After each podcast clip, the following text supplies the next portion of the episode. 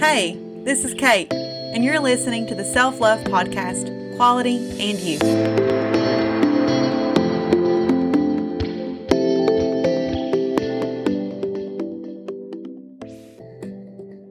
Hello, everybody, and welcome back to the Self Love Podcast Quality and You.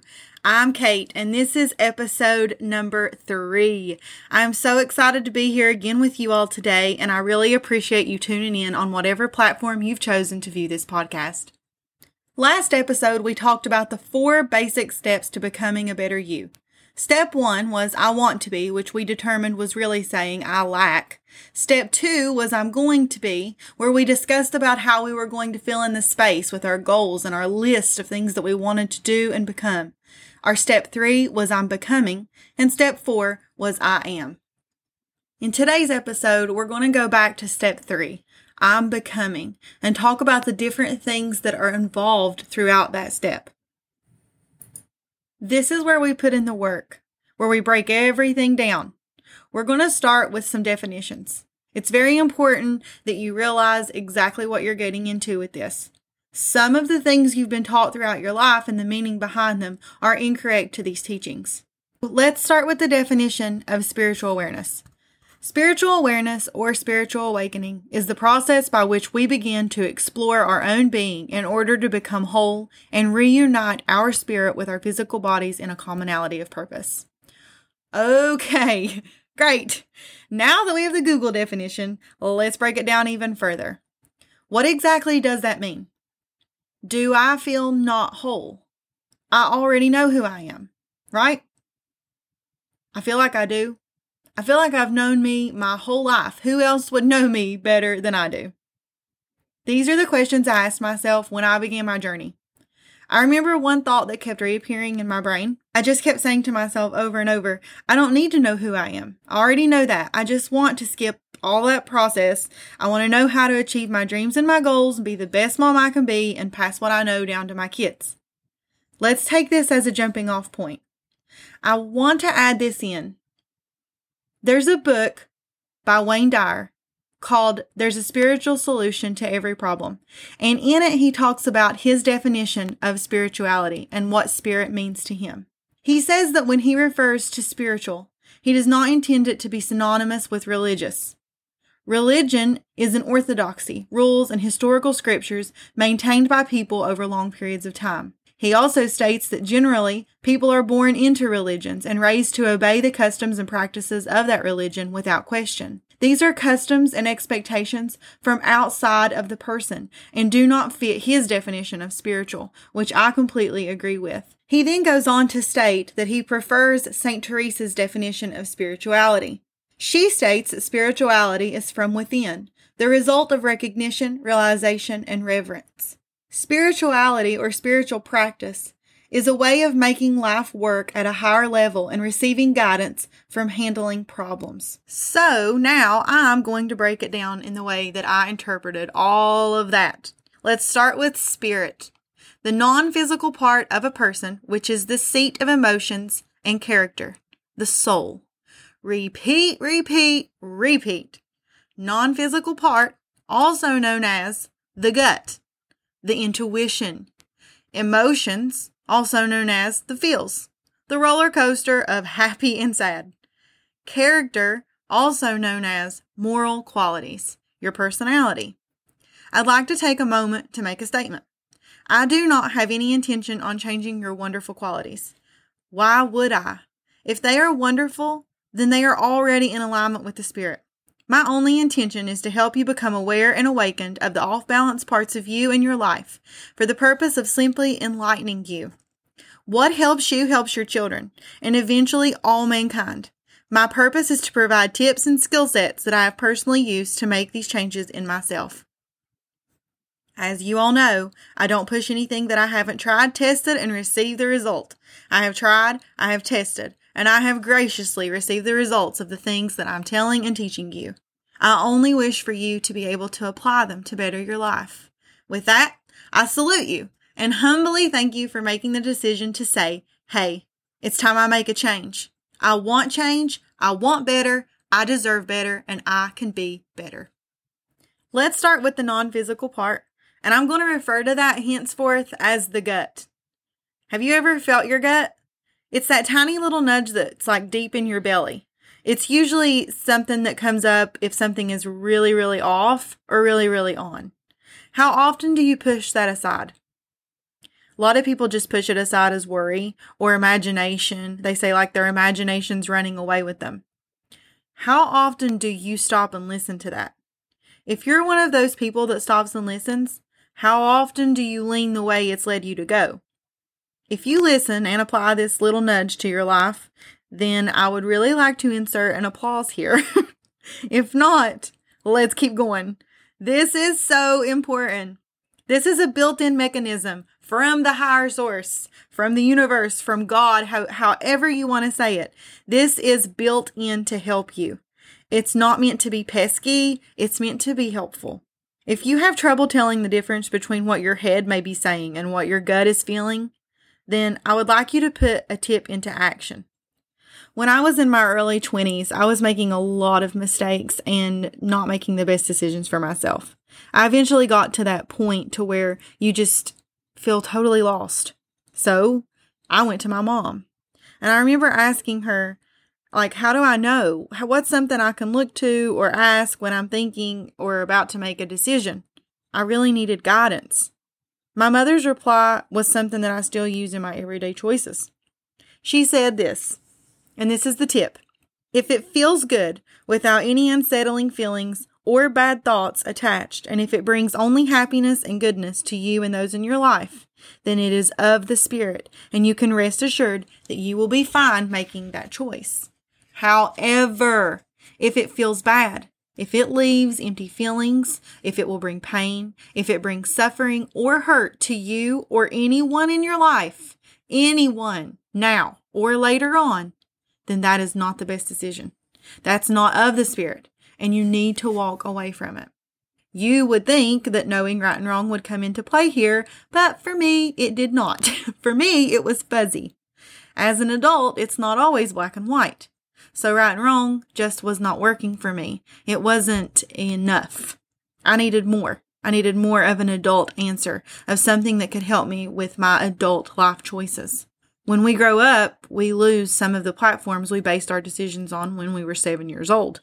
It's no longer do I want to play Barbies or jump on the trampoline. It's grown up stuff with grown up consequences. Every cause has an effect now. Every decision results in a different tomorrow.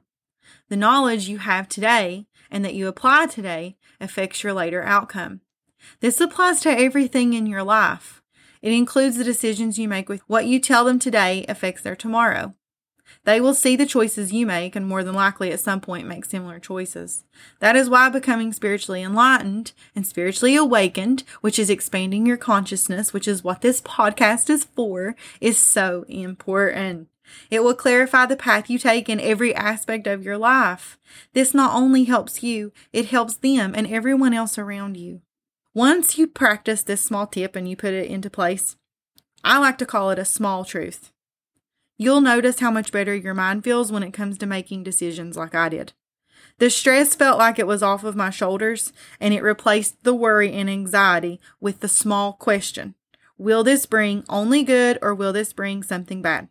You will have a clear answer every single time. If both choices feel good, just pick one. You have two awesome choices. If they both feel bad or have some long term yucky, like gross feeling, walk away. Something better will come along. You have to trust that. And I will work with you on how to learn to trust. I don't want you to settle for something just because it was the lesser of the two yucky feelings. The act of practicing this will help you in recreating yourself. So basically, listen to your gut, follow your gut, trust your gut, and put action behind this tip. Remember, I can talk to you all day long till I'm blue in the face. If you don't put in the work, if you don't put action behind what I'm trying to teach you, then it won't work. Next, let's talk about emotions. The feels. Oh, the feels. I have two little girls, so I can say that I know pretty much every emotion there is.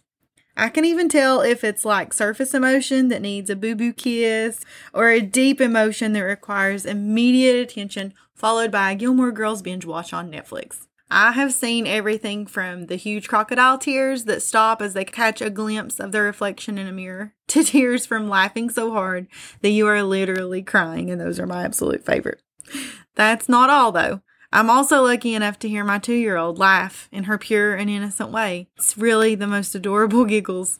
And I love that I can share laughter with my sweet 11 year old, who almost always has a bright, beautiful smile on her face. Emotions can be wonderful or miserable. Here's the tip for this choose. That's right. It's a choice. Again. I know right now you're probably thinking, all right, I'm done. I'm not listening to this podcast anymore. You cannot choose how something makes you feel. She is totally cray cray. But hear me out, please. Studies show that it's physically impossible to monitor all of your thoughts. There are way too many. However, these thoughts provoke emotions, which you can control. You can control your emotions.